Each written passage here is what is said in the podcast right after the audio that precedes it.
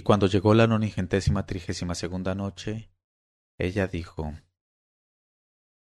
Y ahora si queréis, oh señores míos y señoras mías, continuó Tofa, os diré el canto de la rosa. Helo aquí.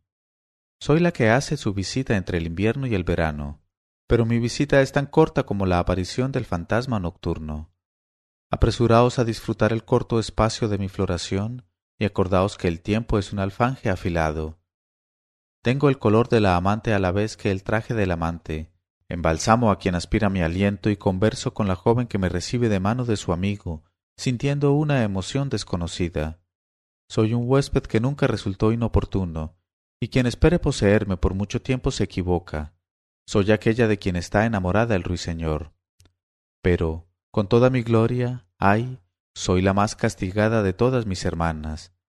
Tierna aún, por doquiera que florezco, un círculo de espinas me oprime en todos sentidos. Como flechas aceradas esparcen mi sangre por mis vestiduras y las tiñen de bermejo color. Estoy eternamente herida. Sin embargo, a pesar de cuanto sufro, sigo siendo la más elegante entre las efímeras. Me llaman orgullo de la mañana. Brillante de lozanía me adorno con mi propia hermosura. Pero he aquí la mano terrible de los hombres que me coge de en medio de mi jardín de hojas para llevarme a la prisión del alambique.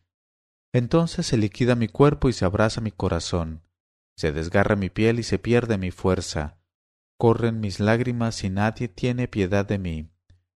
Mi cuerpo es presa del ardor del fuego, mis lágrimas de la sumersión y mi corazón del borboteo. El sudor que segrego es indicio irrecusable de mis tormentos. Aquellos a quienes consume un mal abrasador se alivian con mi alma volátil, y aquellos a quienes agita el deseo aspiran con delicia el almizcle de mis antiguos trajes. Así es que cuando mi hermosura exterior abandona a los hombres, mis cualidades interiores con mi alma se quedan entre ellos. Y los contemplativos que saben extraer de mis encantos pasajeros una alegoría, no añoran la época en que mi flor adornaba los jardines. Pero los amantes querrían que durara siempre esa época.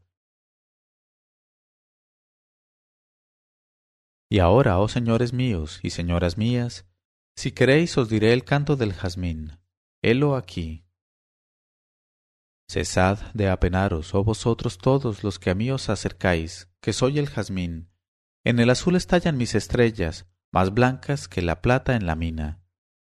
Nazco directamente del seno de la divinidad y reposo en el seno de las mujeres. Soy un adorno maravilloso para llevarlo en la cabeza.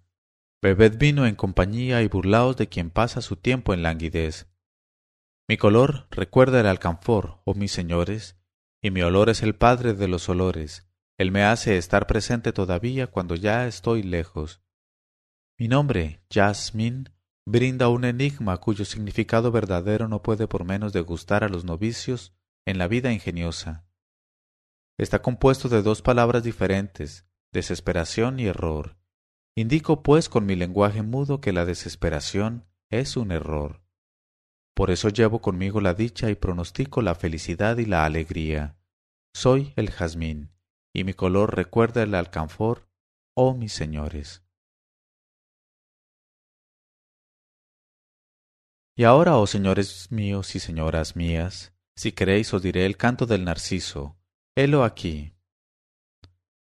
No me ofusca mi hermosura porque mis ojos sean lánguidos, porque me balancee armoniosamente y porque tenga un noble origen, Siempre junto a las flores me complazco en mirarlas, charlo con ellas a la luz de la luna y constantemente soy su carnada. Mi hermosura me otorga el primer puesto entre mis compañeras, y no obstante soy su servidor. Así puedo enseñar a quien quiera que lo desee las obligaciones propias del servicio. Me ajusto a los riñones el cinturón de la obediencia, y me mantengo en pie como un buen servidor. No me siento con las demás flores ni alzo la cabeza hacia mi comensal. Jamás soy avaro de mi perfume para aquel que desea aspirarlo, y jamás me revelo a la mano que me coge. A cada instante aplaco mi sed en mi cáliz, que es para mí un vestido de pureza. Un tallo de esmeralda sírveme de base, y mi vestido está formado de oro y plata. Cuando reflexiono sobre mis imperfecciones, no puedo por menos de bajar, confundido, mis ojos hacia tierra, y cuando medito en lo que un día llegaré a ser, mi tez cambia de color, porque quiero, con la humildad de mis miradas, confesar mis defectos y hacerme perdonar mis guiños de ojos. Y si a menudo bajo la cabeza no es por mirarme en las aguas y admirarme, sino para pensar en el momento cruel de mi término. Y ahora, si queréis, oh señores míos y señoras mías, os diré el canto de la violeta. Helo aquí. Estoy vestida con el manto de una hoja verde y con un ropón de honor ultramarino. Soy una cosita ínfima de aspecto delicioso.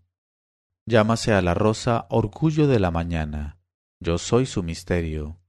Pero cuán digna de envidia es mi hermana la rosa que vive la vida de los bienaventurados y muere mártir de su hermosura.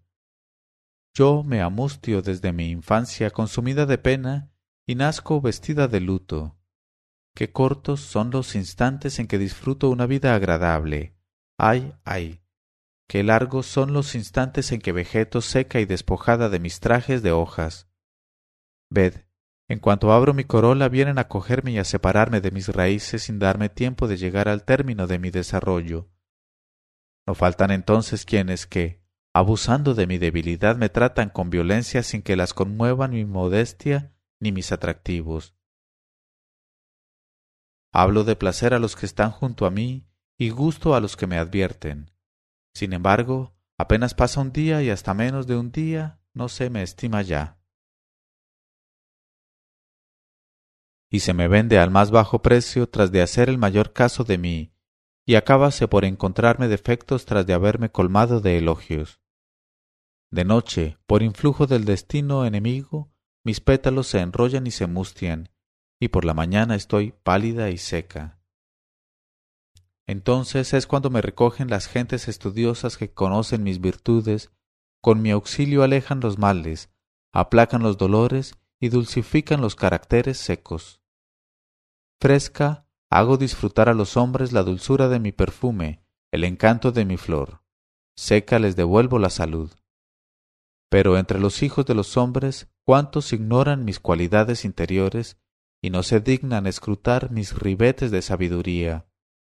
Ofrezco, sin embargo, tantos motivos de reflexión a los meditativos que procuran instruirse estudiándome, porque mi modo de ser atrae a los que escuchan la voz de la razón, pero me consuelo de ser desconocida tan a menudo, viendo cómo mis flores sobre sus tallos se asemejan a un ejército cuyos jinetes con cascos de esmeralda hubieran adornado de zafiro sus lanzas y arrebatado oportunamente con sus lanzas las cabezas de sus enemigos. Y ahora, si queréis, oh señores míos y señoras mías, os diré el canto del nenúfar, helo aquí. Tan temeroso y púdico es mi natural, que no pudiendo decidirme a vivir desnudo al aire, rehuyo las miradas y me escondo en el agua y con mi corola inmaculada me dejo adivinar más bien que ver. Escuchen con avidez mis lecciones los enamorados, y tengan miramientos conmigo y pórtense con prudencia. Los lugares acuáticos son mi lecho de reposo, porque me gusta el agua límpida y corriente, y no me separo de ella ni por la mañana ni por la noche, ni en el invierno ni en el verano. Y qué cosa tan extraordinaria.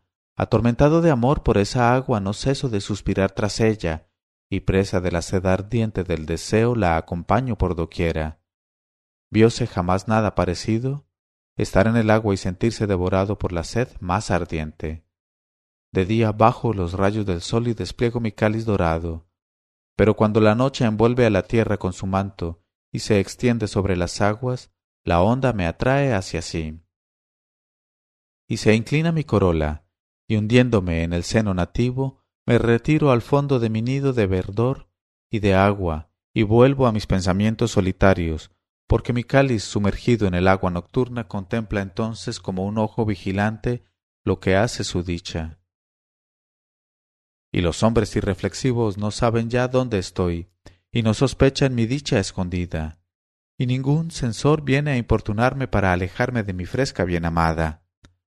Además de que, a donde quiera que me llevan mis deseos, mi bien amada permanece al lado mío. Si le ruego que alivie el ardor que me inflama, me empapa ella en su dulce licor, y si le pido asilo, complaciente, ábreme su seno para ocultarme en él. Mi existencia se halla ligada a la suya, y la dulzura de mi vida depende del tiempo que viva ella conmigo. Ella sola puede darme el último grado de la perfección, y sólo a sus cualidades debo mis virtudes. Tan temeroso y púdico es mi natural que, no pudiendo decidirme a vivir desnudo al aire, huyo las miradas y me escondo en el agua, y con mi corola inmaculada me dejo adivinar más bien que ver. Y ahora, si queréis, oh señores míos y señoras mías, os diré el canto del alelí. En este momento de su narración, Sherazada vio aparecer la mañana y se calló discretamente.